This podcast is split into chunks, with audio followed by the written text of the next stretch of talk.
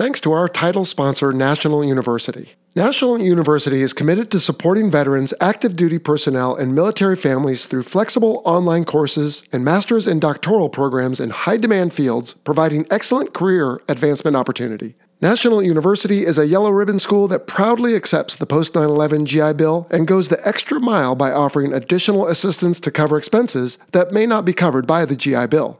To learn more, visit nu.edu/veteran. This is the Fighter Pilot Podcast, Episode 39. This week, retired U.S. Navy Captain Tom Demon Mitchell joins us to discuss a single-engine Navy and Air Force attack aircraft that may not be very well known by the general public, but was highly regarded by its pilots for one particular quality. The A-7 was phenomenal, the weapons delivery platform. I can tell you stories about things that just you can't believe. And guess what? He does. Benji, let's come forward.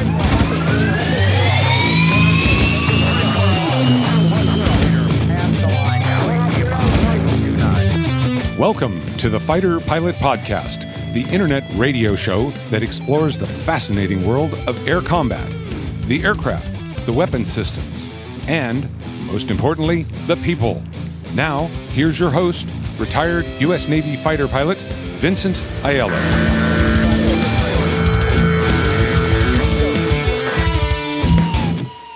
Hello, everyone, and welcome to episode 39 of the Fighter Pilot Podcast. I am your host, Jello, here with my co-host, Sunshine. What's up, dude? Hey, not much. Hello, Jello. How's Florida these days? Florida is good. Well, it's only this one day. I'm here on layover in beautiful Sarasota, Florida, and I'll be right back at it tomorrow and home in a couple days. How about you? You just got back from Alaska. Yep, a little more chilly in Alaska, as you could imagine. Got down to about 0 degrees, but I did get the chance to see the Northern Lights. A lot of fun. Oh, I'll bet. I've never seen that, and I always have heard what makes it happen, but never fully understood it. But we can talk about that some other time. Sounds like a plan. Excellent. We have an interesting interview today coming up. And last time you were present for the interview, but not the fill. Mm-hmm. This time you're here for the fill, but not the interview. But I really enjoyed Tom's discussion. What did you think? You had a chance to listen. Yeah, I was very impressed with Tom. Sounds like a great American. I bet he's a fantastic grandfather. And just his experience was crazy. Oh, yes. Well, we should almost bring him back to talk about the A4, but we've yet to have a repeat guest, so who knows? Maybe we'll spread the love out a little bit more. Excellent. Well, we will get to the interview in just a few minutes, as always. First, we have some announcements, and we want to talk about last week's episode on the S-3. And the first is that an astute observer, Sunshine, pointed out that we incorrectly stated that the S-3 carries the Mark 48 torpedo, when in fact, it carries the Mark 46. Yeah, great call, man. That was a fantastic call. Yeah, the 48 is obviously way too big. Thank you much for that. Yeah, that is a submarine-launched torpedo, I believe, where the Mark 46 is an air-launched. Absolutely. Cool. All right, and then we received another email, this one from Jeffrey, and he states, I enjoyed listening to your episode on the S-3. You guys mentioned a few times that NASA still flies the S-3. I actually work at NASA's Glenn Research Center in Cleveland, Ohio, where it has been used for Earth science missions and engineering studies of in-flight icing since 2005. So I have often seen this lovely aircraft, now painted in NASA colors, parked on the ramp. I've heard they will be retiring the aircraft in 2020 due to the difficulty and cost associated with maintaining it, but he says this is just a rumor I've heard and not official NASA position.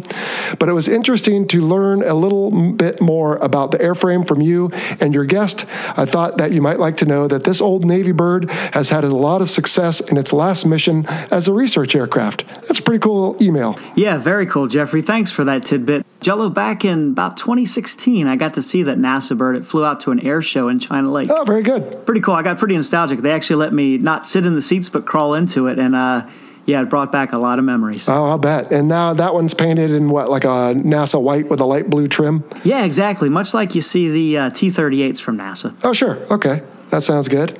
And then one last remark on last week's episode. Sunshine, did you stick around for the flyby at the end? It wasn't me and my F-18. It was an S-3. I did. Just brought back more memories. Well, I was looking for an audio whoop whoop out there somewhere, but I couldn't find it on YouTube. So we just went with a screaming flyby at 200 knots or whatever it was. Screaming indeed, yeah. Maybe yawning. Yawning is a better word. Oh, well, I think everyone's aware that we love the S-3. And the Facebook post when we announced the release of that episode really went off with a lot of different comments, including our buddy Vern from episode 3 who said, hey, they should keep this thing around. But as Jeffrey points out, it's getting more and more expensive to keep some of these older aircraft flying. Absolutely. Cool. Well, Sunshine, I want to let you and all our listeners know that Patreon continues to do well. We have new division leads, Matthew Carruthers, and a gentleman from Europe whose name he thought I would have difficulty pronouncing. So he goes by Baltic Dragon, and that sounds pretty intimidating. Wow. Yeah. That's a call sign? Yep. Yeah. Well, he's involved with the DCS community, so we're glad for his support. Thanks, and we also have a new Patreon strike lead, Eric Lowry. So thank you to all our patrons, and head on over to patreon.com. Look for the Fighter Pilot Podcast, where you too can gain access to exclusive content and help keep the show going. Well, Sunshine, I think we have time for some listener questions. What do you think? Fantastic. Let's go for it. Do you want me to start off? Yeah, sure. What do you got? Hey, so Jello, the first one's from Yogi Santos. And it's a multiple-part question. Okay. The first part here, it says, what mishaps have y'all, as in Y'AL, giddy up, what mishaps have y'all been part of? And how did you mentally and physically recover from both in the moment and afterward?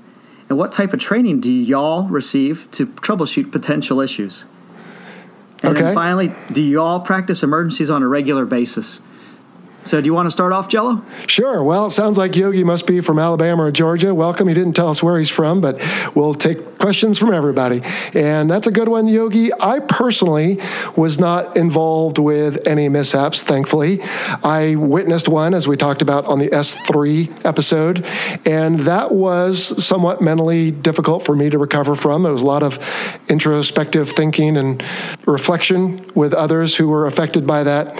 And we do train quite extensively, Yogi, to deal with emergencies and setbacks both in the airplane and outside of it because they want us to always be at our best. We do spend quite a bit of time working on training, whether it is through handwritten emergency quizzes or in the simulator, Sunshine, as you and I have talked about before, getting in and practicing those different procedures, or even just ready room discussions. And so, yes, we spend a lot of time dealing with how to handle a malfunction or emergency. But thankfully, I was never really afflicted with anything too serious. Sunshine, what about you? What have you had in your several thousand hours? Yeah, so two mishaps specifically come to mind. One was in the S-3, one was in the F-18. The S-3, we're out in Fallon. We're doing a practice bombing mission with the Mark 46 as the practice bombs. On the way back, we do our own version of a battle damage check where the wingman will join up on the lead and kind of maneuver around the jet, look to make sure the bombs that should have fallen off did, nothing's kind of hanging or stringing along, and things that shouldn't fall off didn't, if that makes sense. So I get a call on the radio from my wingman, and he goes, hey, Sunshine, you're on fire. And I was like, dude, not cool, like not funny. And then we looked at our engine instruments, nothing was there. And the wingman basically had to convince me that I was on fire. So, yeah, believe it or not. So there was a fuel leak in the, now we don't have afterburner, obviously, but we had a very minor example of afterburner in that there was a fuel leak through the stator blades, if you will. So we basically had a trail of fire coming out of the right engine. So sure enough, we landed. And the reason I mentioned the right engine is because to exit the S3, the exit door, we'll call it, is on the right-hand side. So we secured the engine airborne, came back down, landed, and then after we taxied clear of the runway, we shut down the jet, and because we couldn't see the fire, we had no idea if we should exit right next to the burning engine. So sure enough, we did exit, took our chances, no engine fire, and we went out. So that turned out to be, I think, a Class Bravo. So it cooked the engine, and there was an investigation, and they found out I was not at fault, which was nice, just a mechanical malfunction. Right. The other one, though, a little more, I'd say a bigger pucker factor, and that was in the rag. So I was at VFA 106 out in El Centro, armed once again with a bunch of Mark 76s, taking off in the hot, high desert, if you will. And my nose gear on the right side, because the nose gear itself has two tires, right? One left, one right. The one on the right, the bearing seized, and it actually exploded, and the shrapnel went down the right engine just after rotation. Ooh. So, yeah, so basically we hit nose wheel liftoff. I picked the nose off the deck, and I hear engine right, and I get a yaw. So sure enough, I'm an afterburner on the left engine, and the right engine's just kind of sputtering along. So I was able to get up to 180 knots, and I got up to about 360 feet, and those numbers are, no kidding, ingrained in my mind as I'm leaving the runway and heading out toward a farmer's field. And procedures were basically to, we call ring the doorbell, get rid of the external weight, if you will, in the fuel tanks. But unfortunately, I saw a farmhouse underneath me as I'm thinking about pushing the button. So I decided to keep all the stores with me. I bring up the landing gear, and then I kind of jockey between military power afterburner and dumping the fuel to get up to 6,000 feet, eventually bring it back for a trap. And after I crawled out of the jet, I looked through the intake of the right engine, and I could see daylight. Oh, jeez. So it really chewed up the engine, but I got to admit, I still love those GE engines. Even though there's no thrust coming out of that thing, it kept the hydraulics online, which are very important. Wow, that is crazy. Well, you and your engines, mister. And last time we had a story about the S-3 engine, so I hope everyone doesn't think the S-3 had problems with engine fires, but a couple of cases there. You mentioned, Sunshine, a Class B. Explain that real quick for the listeners, if you would. Yeah, and you know what? I am rusty on the different cost thresholds, but basically it's a severity, which could be either loss of life or aircraft and or cost to repair. So there's A, B, and C. And I guess now they actually have a Class D, air-to-ground mishap. That's right. And that's basically Class A remembers if there's loss of life or loss of aircraft or above a certain threshold. Is it about $2 million? Does that sound right? I think it's $2 million now, which is somewhat arbitrary, but they have a way to qualify how much parts cost and manual labor and all that. Copy. And that's A. A B is going to be less than $2 million, no loss of life or aircraft, and greater than some number, say 500,000 maybe. I think that's right. Yeah, and then Class C is going to be 500,000 and below, and then D is more or less just a nuisance, I would call it, or an air-to-ground mishap. Sure. I think you can get a Class B if you also have some sort of, if someone's killed, but if they are wounded badly enough, I think that can also qualify. That's a great call. And you know what? I should have said it's an aviation ground mishap, not an air-to-ground mishap, so my apologies. Ah, very good. Okay. No problem. So you talked about the mishaps. Any of Yogi's follow-on questions you feel like addressing there? I mean, as far as did they affect you, or would you agree with my assessment of always training to these? Dude, you're spot on. I would say that especially in the heat of the moment, it's going to be your training that kicks in, and it's also, for me, it was my faith. Honestly, there's usually a prayer or two said while I'm executing the procedures. Well, what a perfect segue into our next question, actually, from Jesse Rain, who says, Jello and Sunshine, you guys mentioned that you are believers. I was curious if many that flew with you felt the same way, and if there were any challenges having your beliefs. Sunshine, I flew with plenty of people who were believers and plenty who weren't, and I never saw any trouble with it. Usually there wasn't a lot of evangelism going on. Everyone just kind of did what they needed to do and shared with other people if it was appropriate. And those who felt more strongly about it behaved certain ways than others. But I never saw really much to do about it. How about you? Yeah, neither did I. I would say a little over 50% were believers of this different squadrons I've been in. And it's just, you run the full gamut, right? From atheists all the way to evangelicals, let's say. But I didn't notice anybody being unprofessional. Right. They would, just like you said, absolutely like you said, if it was inappropriate, it wasn't mentioned. I got to admit, the first CAG I ever had in S3s, he and I were sitting in Jabali eating lunch, and we chatted about an emergency that had just happened that ended up, unfortunately, it killed Basher. Oh, yes. So we were talking about that, and he was basically an atheist, and he just totally believed in his training and himself. And I was honestly very shocked because I had never met anyone like that before. But, that's how he rolled. Yeah, and that's okay. Despite what you seem to hear these days on the news and everywhere else, we are all different. I think we need to be accommodating. And as we've said before on this show, I'm not going to hide my beliefs on certain things if it's part of the show, but I am also not using the show to propose to you that you should think or believe certain things. We're just going to answer questions, and you can make up your own mind. But, yep, never really saw it being a problem, and I thought it was just a good way to believe in something bigger than me and myself. So, all right. Why don't we take a phone call next? Joe Kunzler. I'm calling from Skagit County, Washington State. From the pilot's perspective, how important is field carrier landing practice? Also, I understand you're going to be interviewing the former boss of the Blue Angels. Just want to say thank you to the Blue Angels for 31 July 2015 when I got to fly in the backseat of Fat Albert. I can't say thank you enough to all the Blues. Thanks so much for this opportunity to lob a question in as one of your division leads. Thanks. Hey, Joe. Thanks very much. Joe's one of our division leads from Patreon, and thank you very much for the question. And just can't emphasize enough the importance of Field Carrier Landing Practice, or FCLP. So FCLPs for me would have been at outlying fields. Actually, we did it right at Lemoore, or at outlying field in Oceania is called Fentress. And I was always concerned, but there's nothing you can really do. At Fentress, it was real close to a neighborhood.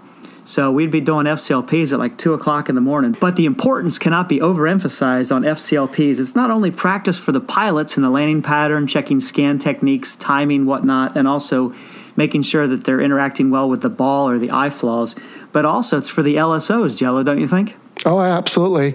And it's building that muscle memory that allows pilots and LSOs to be so safe when they go out and deploy. I mean, there's a real famous quote by George Will that he penned after the Space Shuttle Discovery explosion that talked about the fact that they're out there doing it and you never hear about it is a testament to their professionalism. And it's true. I mean, we have to have this practice. Is there a good place to do it? Not really, short of out in the middle of the desert. And even there in Fallon, we get complaints from the few farmers sometimes. So it's a necessary noise that needs to be made for the price that we pay for freedom and neighborhoods that are built around airfields like that. It's unfortunate, but I don't know. Maybe some people actually like it. I know a lot of people that do complain. Even here in San Diego, there's people on Coronado that complain about the various helicopters and everything else buzzing around. But you know what? It's the sound of freedom, and I like it. I agree, and it's just a giant risk reduction effort. So naval aviation, as you know and our listeners know, is inherently dangerous. Right. To get the mission done, we can't remove all the risk, but we can manage or mitigate them. Excellent. Well, thanks for the phone call, Joe. Our last question today will be from Matthew Carruthers from Greeley, Colorado. He says, as a C-130 loadmaster, one task I had was to inspect the flare dispensers after use to ensure we did not have any hung flares. Is this inspection performed when an aircraft returns to the carrier after dispensing flares? If so, by whom, and what action is taken if an unsafe flare is found still in the box? Now, Sunshine, a little bit ago, you talked about the battle damage checks you did as part of your bombing with your S-3. Right. And in fact, anytime we release anything off the airplane, we will do those battle damage checks. And another thing we look for are those expendables partially expended and how many are remaining. And so if you see something abnormal, that's one way you can handle it. But then after we land, I don't know what your experience was, but mine was even if you still had some expendables left in the buckets, our aviation ordnance men wearing the red shirt in our squadron would take the bucket out and put a new bucket in, and then they would take the bucket over and consolidate the unused items, as we call them, later. And I presume that if there was something abnormal, they had a procedure for it, including, I want to say, all the way up to throwing the thing over the side of the ship. Does that sound about right? That absolutely does, yeah. Those orties, they were in charge of all that. Cool. Matthew, it would be our aviation ordnance personnel assigned to the squadron. All right, Sunshine. Well, before we get to the interview, I want to invite you and all the listeners to check out the shop page on our podcast website. Sunshine, I know you've checked it out lately, but everyone else can head over, and there you can find links to various Fighter Pilot podcast-themed apparel and household items via our Cafe Press and Society 6 partners. As well, we have Amazon links to the various books you might enjoy adding to your aviation library at home. Just head over to www.fighterpilotpodcast.com, and at the top of the homepage, simply click on Shop, and you can make your way over and see all our various offerings. So take a look and tell us what you think. Thanks. All right, Sunshine, let's get straight to the interview. What do you think? Good idea. Here we go. All right, today on the Fighter Pilot Podcast, I am in the residence of my good friend and retired U.S. Navy captain, Mr. Tom Mitchell. Sir, welcome to the show. Well, thank you, Vincent. I'm so delighted to be here. Well, great. And it wasn't too difficult to get together. You're just down the street from me here on Coronado, and I've been working on you for a while to get this episode, so thanks for taking the time. It's my pleasure. I'm really excited to do this. Awesome. Well, we are about to learn a little bit about you, and of the many aircraft you are going to tell us you flew, we're going to concentrate on the A-7 Corsair II, if I got that right, today. But please give us a background. Where are you from? Tell us about your military career and what you did after, if you're willing, and what you're doing now, if it's relevant. Well, first of all, I was born in the South, in the grand state of Alabama, in Birmingham. Okay. Lived there till I was 10. My dad changed jobs and moved us to North Carolina. His company then sent us to Connecticut, Indiana, and back to Carolinas when I'm a freshman in high school, halfway through. Graduated from high school out of Brevard, North Carolina. Went to Auburn University on a Navy ROTC scholarship. Okay. So then I went, of course, into flight training. All right. Went through there in about 15 months and came out on the other end, designated aviator, and got orders to Cecil Field, Florida, to fly the A-4 Skyhawk. Okay. So I went through training there, joined my squadron VA-46, and to my great interest, we went off to Vietnam first tour from the East Coast. Wow. Around-the-world cruise from the East Coast. And, of course, being in Vietnam was a real eye-opener, as you can imagine. Following that, we turned around and went to the Mediterranean on USS Forrestal. I don't know if I mentioned I was on Intrepid first cruise, okay, which is now, of course, the museum like me. In New York. That's right. Exactly. So following that tour, though, I got orders to Pensacola, to VT-4, where I was an LSO. I was an LSO, of course, in my fleet squadron. And I had an opportunity also to be an air-to-air gunnery instructor, which is a bonus there, because we did those two items at that time. Then I was asked before I left Pensacola to go down to CNATRA staff as the staff LSO and T2 stand officer. I got involved in actually moving CQ out of Pensacola and spreading it around to Meridian and out to Texas. Okay. So that was an interesting when they started the single basing at that time. Okay. This was in the 71 time frame. And CNATRA is the Chief of Naval Aviation Training. Yes, and he was in Pensacola but then moved to Corpus. Okay, Corpus Christi, Texas. Okay. From there, though, I got orders back to Cecil Field as an LSO to fly A-4s, back on the Intrepid. Initially, we were a CVS, so we only had 5 aircraft, 7 pilots, and did all the air protection fighter cover for the Intrepid, which was an anti-submarine. Fantastic experience. We did 157 intercepts of Soviet aircraft. Wow. I mean, I had a lot up front and personal with some of those. It was an interesting experience. Okay. Unfortunately, at that time for us, that was when Vietnam ramped up. So the USS America, Sarasota from the East Coast, got sent to Vietnam.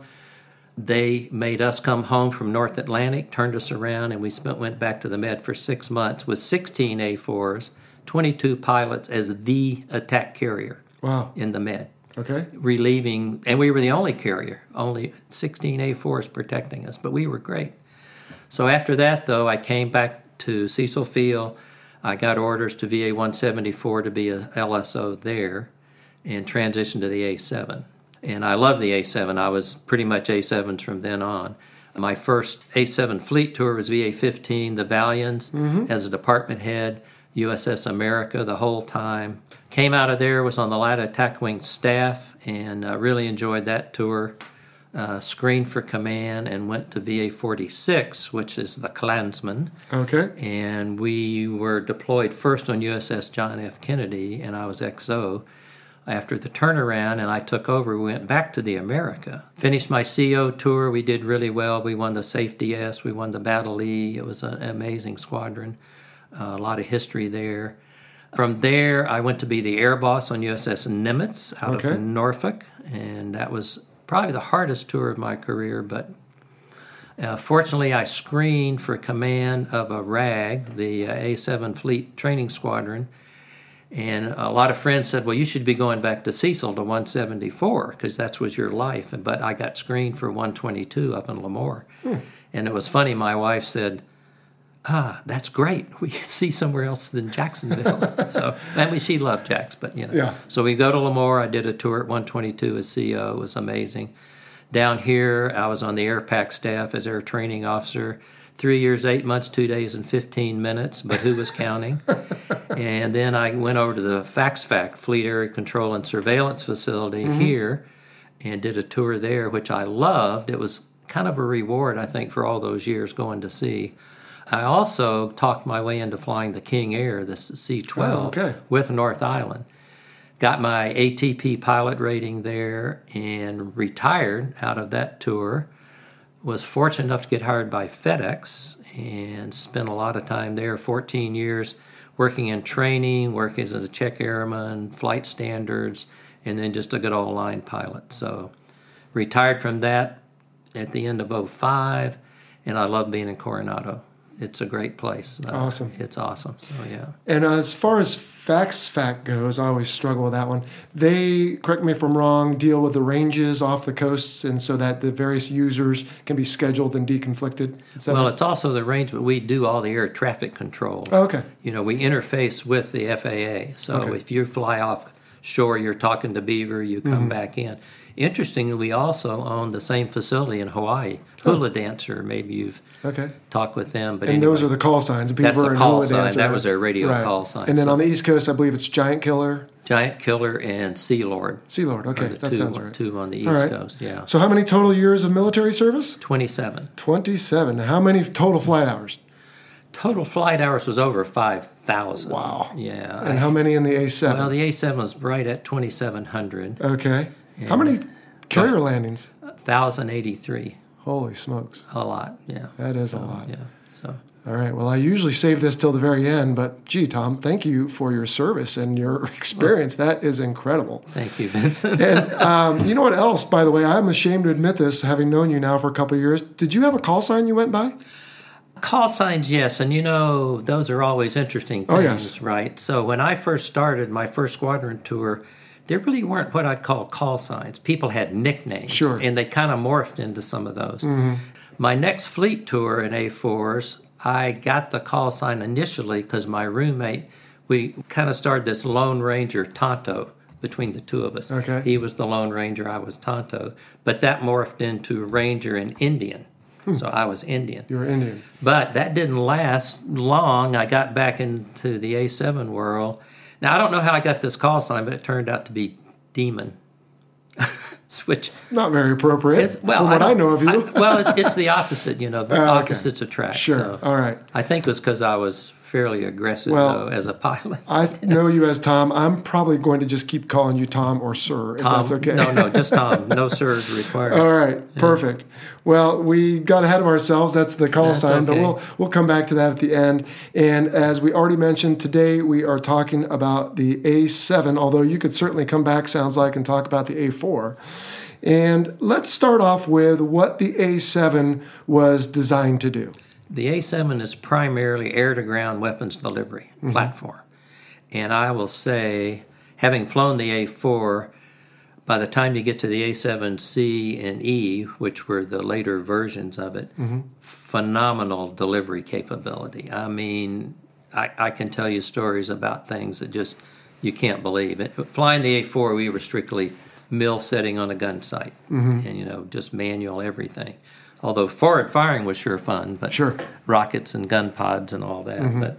But the A-7 was phenomenal weapons delivery platform. It did have air-to-air capability, had two sidewinder rails on it, and was an awesome machine. So I love it. And, of course, it was one of the most advanced at its time by the time we got to the Charlie and the Echo, because it had the heads-up display, you know, the projected map system. I mean, it was really a sophisticated airplane for its time. Sure. Yeah. Maybe seems a little old by F-35 standards today, but this came out, in the late 60s? Right. And so when those later models debuted in the, early to mid-70s, you're talking established heads-up display, moving map, computers, radar for the navigation. So it was awesome. Pretty lethal. I mean, it really was. You know, inertial nav system. Right. I mean, that map system was awesome, because it was linked to your inertial nav. And also you could do radar updates on it. You could do all kind of things with it. So it was great. Now, I was an A-4 or two-tour fleet guy, so to me the HUD was not necessary on landing. And I actually as I got in close, I would turn it down because it distracted me. Right. Now, everybody would say, what? Yeah. And there were guys later, especially that had been only A-7E pilots, I called HUD cripples. If the HUD went down, particularly at night, they were too. Yeah, that's right. You know, so. Well, as an F-18 pilot most of my career, I can put myself in that category. But to be fair, it was our primary attitude reference. No, it was. And it was pretty reliable. So when it did fail, which was rare, it was an emergency, frankly, at the carrier, not at the field. Yeah, well, I really appreciate the HUD, in all honesty, right, as I got more experience with it. Well, in preparing to have this interview, I did a little study on the A-7 because I did not fly it. Mm-hmm. And I read that it was designed to replace the A-4. Right. And that as part of the design requirement, they wanted a design that wasn't entirely new, I guess to save time or money. Mm-hmm. And so it's an LTV A7, right? And that's Ling Timio Vaught. Right. And Vaught was the creator of the F-8 Crusader. Correct. And so I read that they took the F-8, changed it a little bit enough to meet the restrictions of we want you to use something that already exists, and that became the A7, and that explains the relationship between the two almost like cousins. Is that fair to say? Exactly. Okay. Yeah. I did not know that before a couple hours ago. Yeah. No, but the Crusader had some unusual things, like the wing that came up to really put the fuselage down. Right. Variable angle of incidence, I believe it was. Right. So they wanted to avoid that with the A7. Right. So, you know, our nickname was Slough. And this is a family show. It's a family show, but it was a short, little, ugly fellow. Yeah, there we go. Yeah, so, and we jokingly loved that, you know, yeah, it was Slough, you know.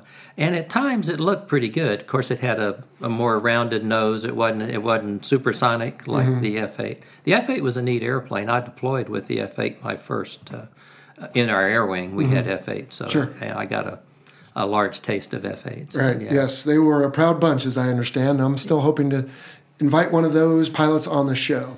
Now, my next question, and you've already kind of answered it, is what does it do well? You said it's a pretty stable and accurate bomber. Is that right? Absolutely. Right. And it's a devastating forward firing. The later models, starting with the C, had the Gatlin gun on board, the M61. The same gun as in the F-18? It is. Mm-hmm. And, you've flown it, but it is unbelievable what it can do. Right. So, and we actually had a guy, I'll never forget, in the rag, on his name tag, he had custom strafing. That was his specialty? That was his specialty, and you could do it. Okay. You could draw Zorro in the desert if you want with that thing. Wow. You know, it was so accurate. Plus, it had many more rounds, almost double the F-18, which for the Legacy Hornet was about 550 or so. Yeah, we could carry 1,000. Yeah, over 1,000, right. Yeah. Did it have the same rate of fire, do you recall, about 6,000 rounds? 4 and 6. We had low and high fire. Exactly. Is that what you had? Yeah, 4 and 6,000. Wow, very cool. Per minute, yeah. Okay. It was designed to fly fast and at treetop level, carrying 24 nuclear weapons. Today, it bristles with smart bombs and guided missiles. The B-1 bomber, called the Bone by those who fly and maintain it, is the most heavily armed bomber ever built. Sleek and powerful, the Bone remains a mainstay of American air power 50 years after its first flight. Hey everyone, this is Ken Katz, # Primetime, and my book, The Supersonic Bone, A Development and Operational History of the B-1 Bomber, tells the true story of this magnificent airplane. In this book, you'll read stories told to me by those who were there and see lots of great photos of the Bone. Anyone with an interest in modern military aircraft will enjoy reading The Supersonic Bone, available through the usual online retailers and aviation booksellers. Pick up your copy today.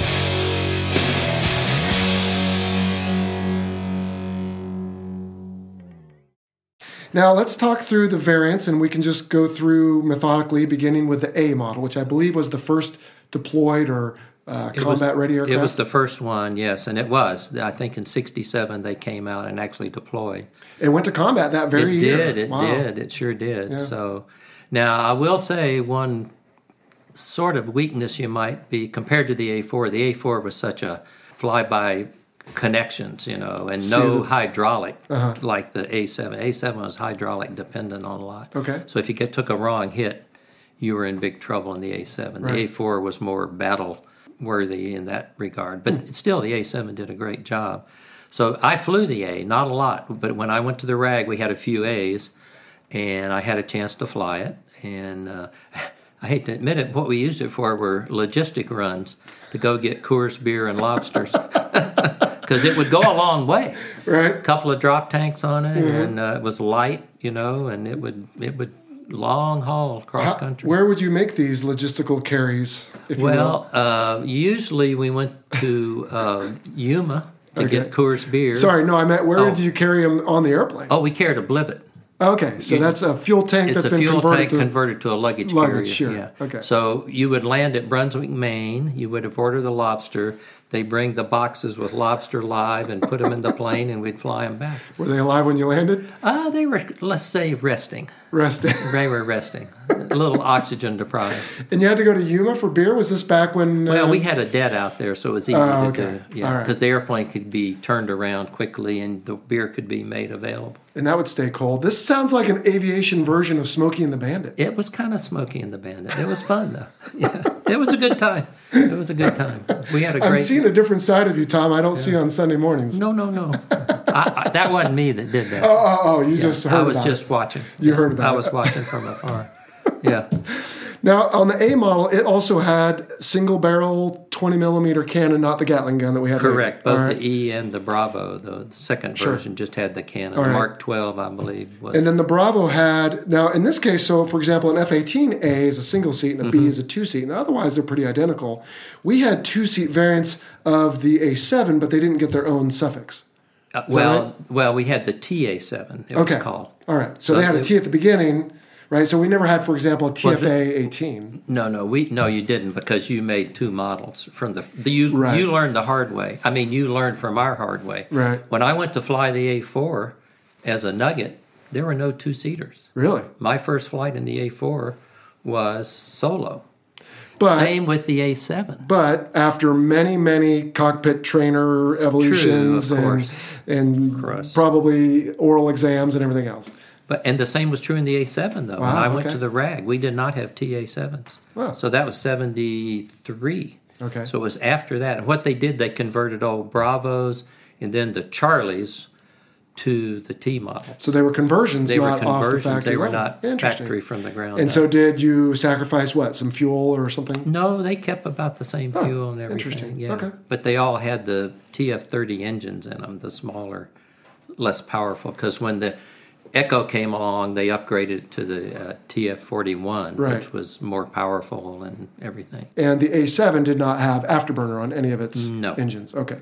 Until they tried to create one to compete. Oh, really? They actually did. They made two A-7Fs, which you probably never heard of. No. It was a F-100 Pratt & Whitney, which developed, it had a burner, 26,000 pounds of thrust compared to 15,000 in the Echo. So and it was a lot of people wanted it, but by that time the F-18 was coming. So, And so the Bravo and the Charlie were incremental improvements, right? Absolutely. And then the Air Force, as I read earlier, was told, no, you're going to take this also because they wanted something else. And so the Delta became an Air Force. It did. Right? Of course, it really wasn't designed for carrier ops, so they took away some things with that. And, of course, they changed the refueling to a receptacle vice a plug. Well, that's what they were used to. Yeah. And they added an APU, though, which was kind of nice for them. You guys didn't have an APU, you needed an external huffer for a start. Okay. Yeah.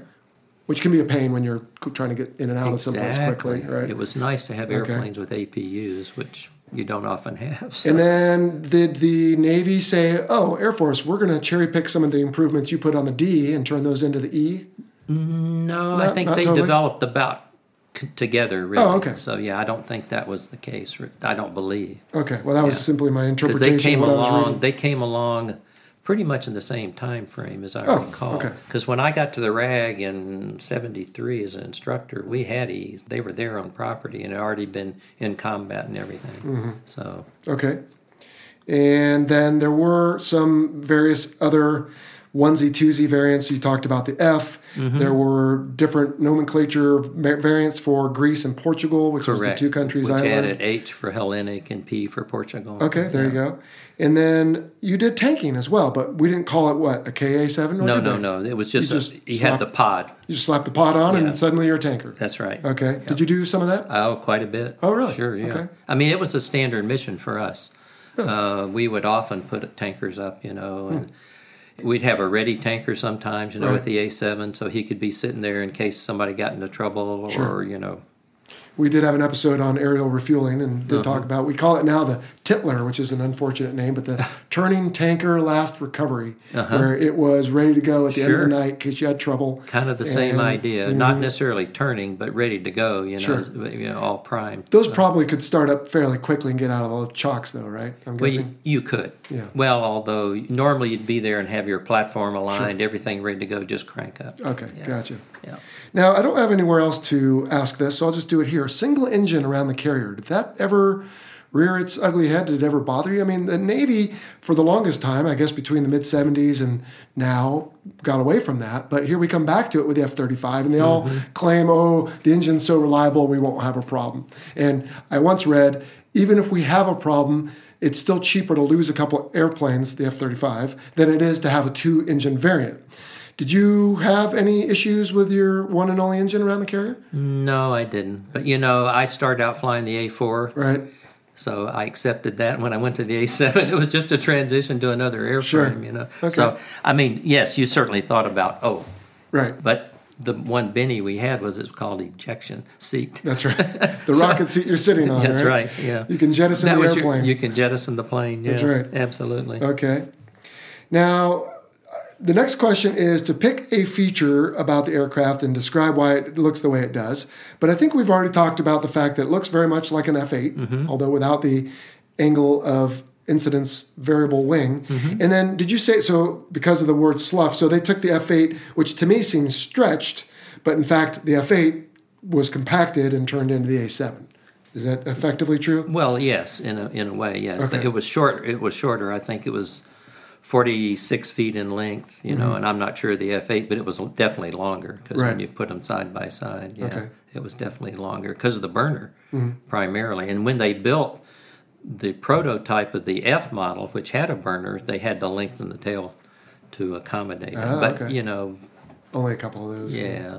There were only two ever made. Right. Yeah. What about the low slung nose intake for the engine? Did that create any foreign object debris concerns? It could. I mean, we had incidents, obviously, some very tragic incidents with it. You know. Like on the flight deck right before launch? Okay.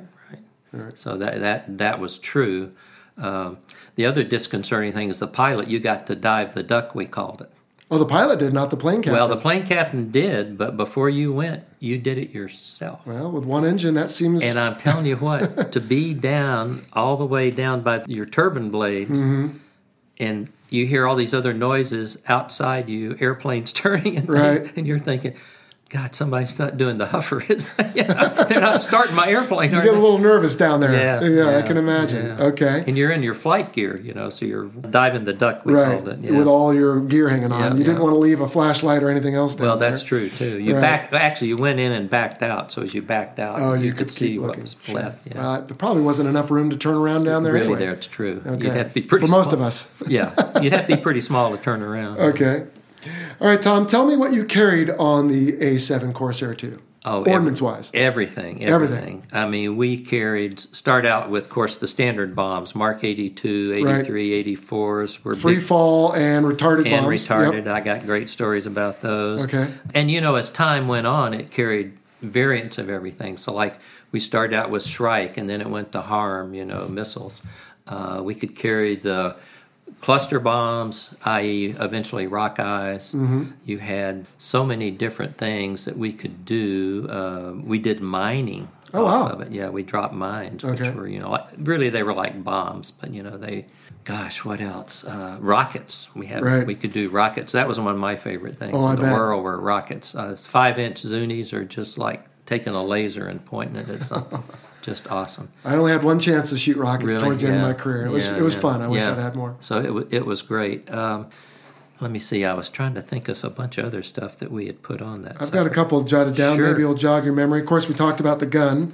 Laser-guided weapons? Oh, absolutely. Okay. Now, in my day, no. That was a follow-on. Oh. I mean, after my time. Okay. You know, and we had FLIR. That was not a... Okay. So later on, they could employ it and guide it. Right. So I got into the very beginning of FLIR, but, you know, now today it's standard practice for you guys, you know, so which is pretty special. Right. And you talked earlier about the AIM-9 Sidewinder, and was that primarily a kind of a self-defense. If you find yourself in a fight, then you can employ it. But they were never going to use you for any kind of MiG sweep. So just the A-9, not the A-7. Yeah, emergency ration. Gotcha. You know, okay. Yeah. And then the Walleye, a TV-guided glide weapon. Absolutely. And, you know, it went from being a straight walleye, which the pilot flew it. He had a screen. He would see his target, lock it on, and launch it. But once it launched, it was on its own. Right. So they developed the data link walleye. So he had a follow airplane that he received data link back to him. But the idea was the lead guy comes in hot and fast. Sure. So the weapon got max velocity because it was a glider. It wasn't powered.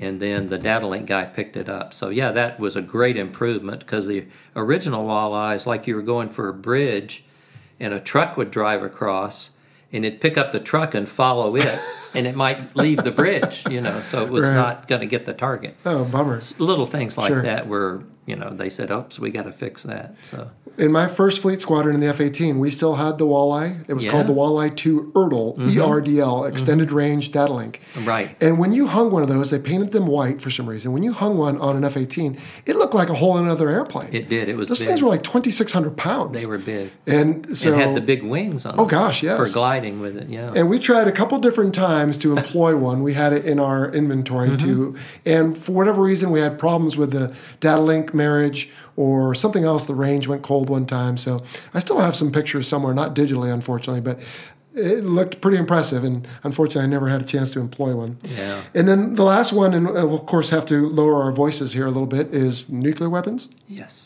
We had them, yes. I didn't mean you really had to, but was it a mission you trained to? Absolutely. Wow. Yeah. Okay. And, you know, we had to do, as you probably remember, you have to do loading crew training and be able to load the weapons and not only, of course, then fly them and deliver them. But, So when you were in an A-7 squadron, did every pilot have that capability? Or was it? Really? Okay. Yeah. It wasn't just the COXO and a few department heads? No. Okay. Well, most everybody was given a target to plan. Wow.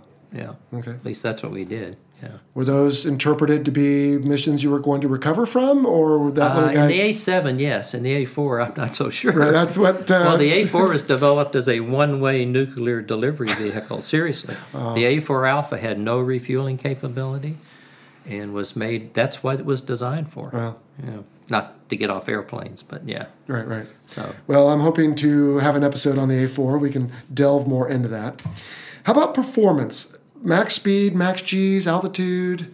Max speed was just under 600 knots, about 5... Subsonic? Subsonic 572 or somewhere around there. Mm-hmm. Max service ceiling up about 43,000. All right.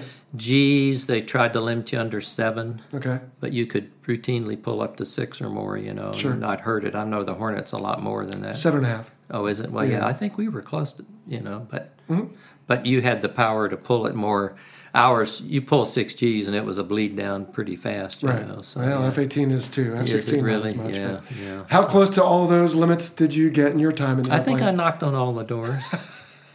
I one time was on a test flight up at 40-something thousand, and this was over Florida, and the guy cleared me to make a rapid descent.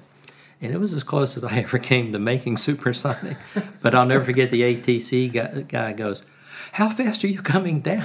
He couldn't even keep up with it almost. You know? It was just in giant chunks of altitude being lost. Yeah. That's crazy. Wow. Okay.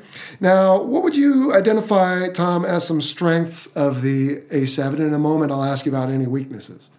Well, the real strengths were it had, and we've already talked about this, but the systems were just phenomenal, in the A-7E particularly. I loved it. I thought it was just a phenomenal machine. And the backups, you know, it had dual hydraulics and a lot of backup system like blowing the gear and flaps and doing those kind of things for emergency. Later, they added blowing the fueling probe out. Oh. Because early on, that fueling probe, if you lost hydraulics, was not going to move. And I got stories about that's not a good thing. I can imagine. So they said, oops, we better fix that. So they fixed a way to blow the probe out as well. So. Wow. So it had a lot of good features. Okay. That way. Did it have a ram air turbine you could deploy? Absolutely. Okay. Yeah, and it was great. You know, dropped the rat out. There. Yeah, it was great. All right. So Just touching on briefly the bombing. I mean, so if you were using the little blue, you probably remember Mark 46, mm-hmm. or even just unguided 500-pound bombs. Mm-hmm. I mean, was it fairly regular to get good CEPs? Oh, and absolutely. Bullseyes with that? Just absolutely. Free fall? It was great. You know, and I'm not enough familiar with the Hornet, but we had two primary air-to-ground modes. One was called normal attack. Mm-hmm. So if you looked in your flight path marker, it put a little diamond. So you'd fly the airplane to put the diamond on the target, designate it, and then you followed the bomb fall line, and the thing would take over and release the bomb. If you had a good bomber, it was wicked. We had something similar. We called it auto. Yeah, auto mode. Right? It was an auto mode. You just held on the pickle, and then when there was time, it came off. Same thing. Mm-hmm. Did you have like a constantly computed impact points, yeah. CCIP. I like that mode. That was fun. Yeah. Can I tell you a story about that? Absolutely. I'm going to ask you about a sea story anyway, so let's do it now. Okay, so I'm bombing using Mark 82 snake eyes. Okay, that's the fins that open and retarded the weapon. And we're down bombing Vieques, which was the island off Puerto Rico, so on the east end of the island. And there's truck down there as the target on this case. Mm-hmm. So I roll in, and I want to use CCIP because I can press a little bit more with it, and I felt like I was more comfortable. The crosswind was so strong, it was like 30, 40 knots from the right, wow, that I couldn't even get CCIP on it in the HUD. It was impossible. Right. So, all right, what do you do? Normal attacks or auto. Mm-hmm. So I switched to that, put it on the truck, designated. The bomb fall line rocketed off my HUD. Of course, upwind. So I broke into it. I caught it, especially since it was retarded. I caught up with it, flew down it, got the release, and so I'm offset from the target. So I pull up and watch. That sucker opened, flew over, and got a bullseye. And I couldn't believe it. I'm standing there aghast myself. And it wasn't me. It was the airplane. Well, you put it where it needed to be. Well, I know, but it unbelievable that it did that under such horrid circumstances, that it was that accurate. So, wow. That was amazing, yeah. Was low-altitude tactics part of your, like the A-4 was pretty well known for that, and the A-6 especially. Yeah. That was in your repertoire as well? We did have it in our repertoire. Not recommended in combat, but we had it, yeah. No, that's been proven, but it can be effective. How about any weaknesses with the A-7? I mean, we touched on the single engine, but... Well, first of all, it was not... the Echo was a definite improvement with a little more powerful engine, but it was not a super powerful airplane. Okay. But it was adequate, you might say. The other thing being a turbofan, especially on approach, you had to really stay on top of it because there was a little bit of lag in the throttle. Okay. And as an LSO, I did a tour in the RAG teaching guys, and I'd said, if you find yourself sitting there thinking, when should I add power, you waited too long. Put it on. That's right. And then if it's too much, take it a little off. Sure. So that was an issue actually. You worked the throttle really hard on that airplane. You didn't want to get behind. You didn't want to get behind because it was not a good thing. Another really disturbing characteristic was the airplane on wet runway. On normal landing, dry runway, you land, you pull the nose up, and aero brake. Okay. Because the wing had such lift on it. Mm-hmm. Well, unfortunately, a wet runway had such lift. You hydroplane a lot. So standard practice, if you had it, was a field-arrested landing on a wet runway. I mean... Did the aircraft have anti-skid? It did have anti-skid, but even with that, you could get yourself in trouble. Wow. Depending on the runway and where.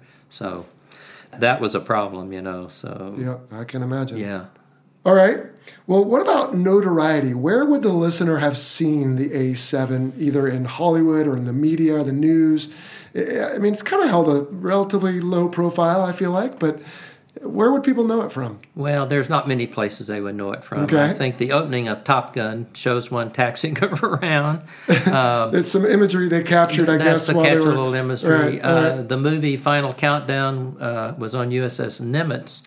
And there were scenes of A-7s doing things on it, Yeah. There is a scene where, and I only remember it because it was VA-86, right, and I went to VFA-86, where an A-7 pilot, as part of the story, has a problem. He traps, and then he shuts down the wires, and then they extract him. You see a very brief clip of them pulling him out, and I forget if it had something to do with the story or just an extra little bit to make it more dramatic. But, that is one place they've seen it. And then, again, not a lot of glory, but in the opening scene, right after the words in Top Gun, when you start to see the dark carrier deck operations with the steam, there are some snippets of A-7 there.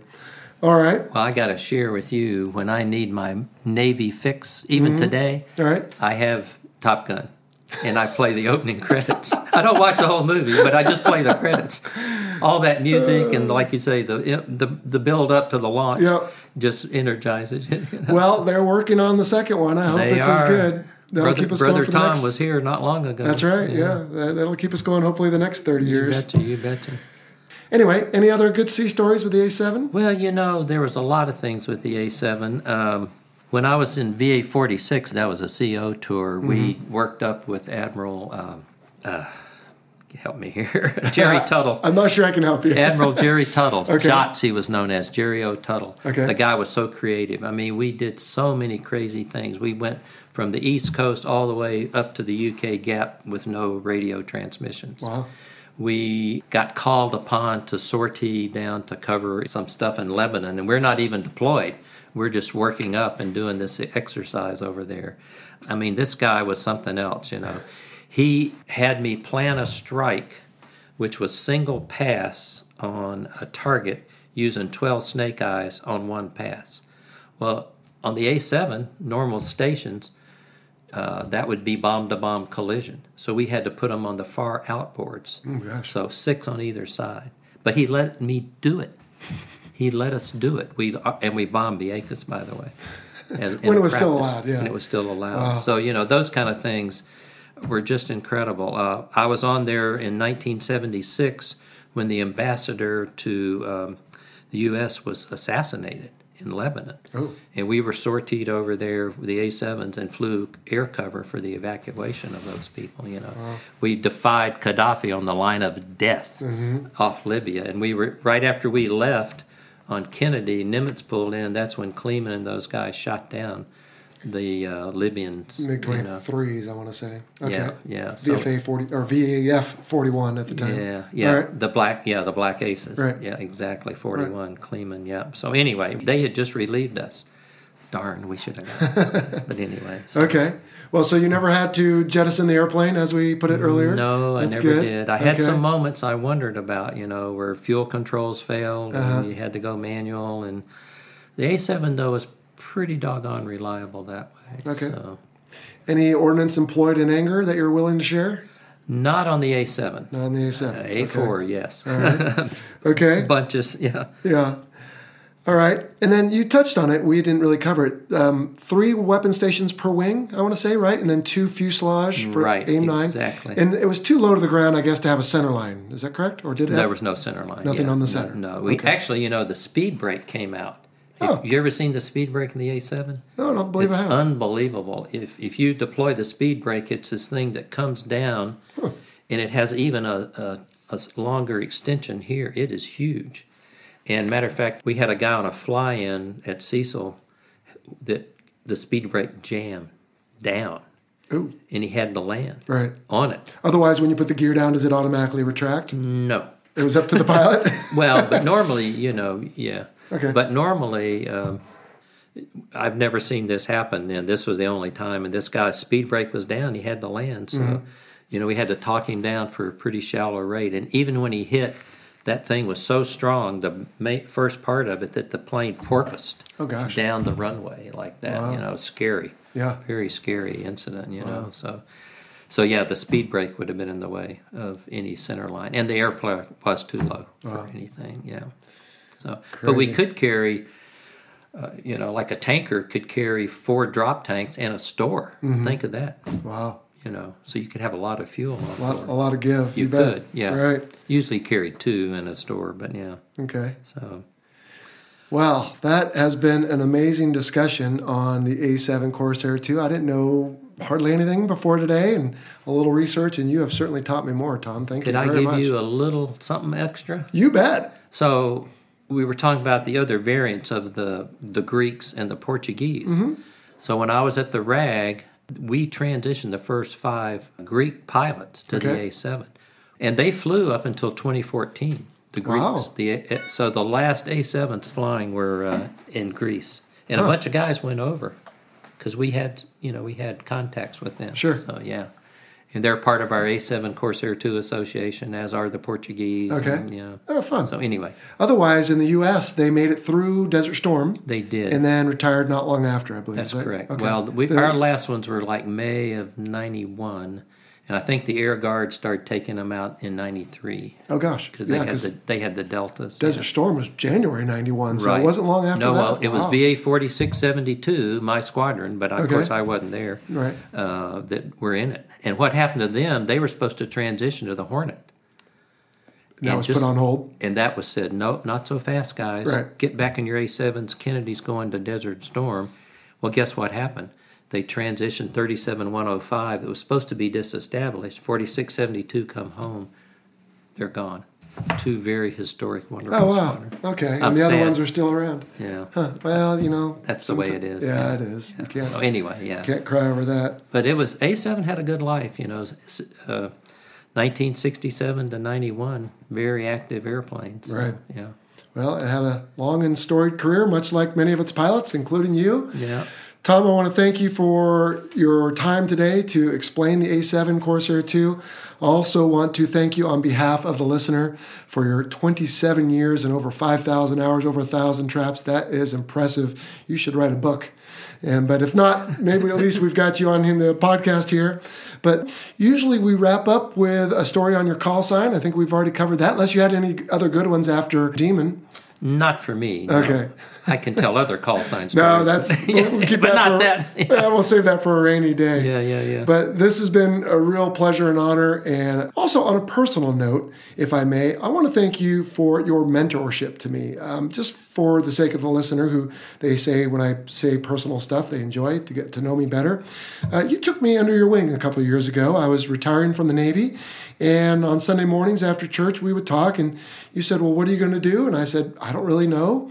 And you said, well, why don't you come by and have coffee? And we talked about FedEx, and I didn't end up going to logistics because the graveyard shift scared me a little bit, but you did help me get into the airlines, and I've loved it since. It's been a wonderful career for me, and it's availed itself to my family for different privileges. So thank you. Well, Vince, I'd like to say thank you for doing what you're doing, for people to hear these stories of aircraft.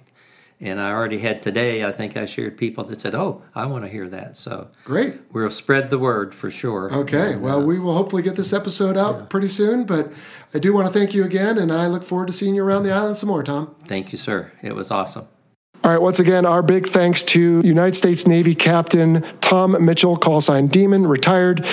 Sunshine, I thought that was a pretty great interview. Yeah, I was very impressed with Demon just then. And I honestly, he sounds so nice. I hate to call him Demon. I did too. And it doesn't fit the way I know the gentleman at all. And at the end of the discussion, in case people's eyes started crossing when he was throwing out a lot of numbers, Sunshine, you probably understood. 37-105, 46-72. What he meant there were different squadrons. So VA-46 and VA-72 ended up having to quickly deploy and were later disestablished per your earlier discussion on a previous podcast episode. Mm-hmm. And VA, now VFA-37 and VFA-105 still exist, but just a lot of numbers there in that brief period of time. Anything else you caught in the discussion? I was just impressed with the sheer numbers of his experience. That would be the 27 years, the 5,000 plus flight hours, and the over 1,000, I think it was 1,083 carrier-arrested landings or traps. That sounds right, yeah. Well, he was a landing signal officer. I almost asked him how many he waved. Oh, yeah. But I'm sure that was many thousand more. But, yeah, that is pretty amazing. And, again, for the young people out there thinking about maybe making a career in this, you certainly get some amazing opportunities. Yeah, and then he also mentioned the 157 intercepts with Soviet aircraft. Jello, how many intercepts do you have? 0. Okay, dude, I had one bear and one Pakistani bear also, I guess. Two bears. Okay. One was Russian and one was Pakistani. That was it. Huh. And, well, you have one or two more than I do. But, I guess it depends on where you deploy and what you do. But that's pretty impressive. That is very impressive. So just all around a great guy. For sure. Well, as always, all the new terms and acronyms will be found on our glossary tab of our website, so head on over and take a look for that. Well, Sunshine, I think this is as good a time as any then to remind the listeners that the views expressed in this presentation are the personal views of the hosts and our guest and do not necessarily represent the position of the Department of Defense or its components. And I believe we'll be back here in another 10 days for another episode. Not sure what it'll be yet, but keep your eye on us, and we'll surely give you something interesting to come back for. What do you say, Sunshine? Sounds like a plan. Let's get out of here. Let's do it. See ya. Thank you for listening to the Fighter Pilot Podcast. Got a question for the show? Send an email to questions@fighterpilotpodcast.com or leave a message on our listener line at 877-MACH-101. That's 877-622-4101. Be sure to check out our website at fighterpilotpodcast.com. You can also find us on all the usual social media platforms, Facebook, Instagram, Twitter, and YouTube. For exclusive Fighter Pilot Podcast content and to help support the show, visit our Patreon page. Please like, follow, and share us with your network. And if you have a moment to leave us a rating or a review on iTunes, we would greatly appreciate it.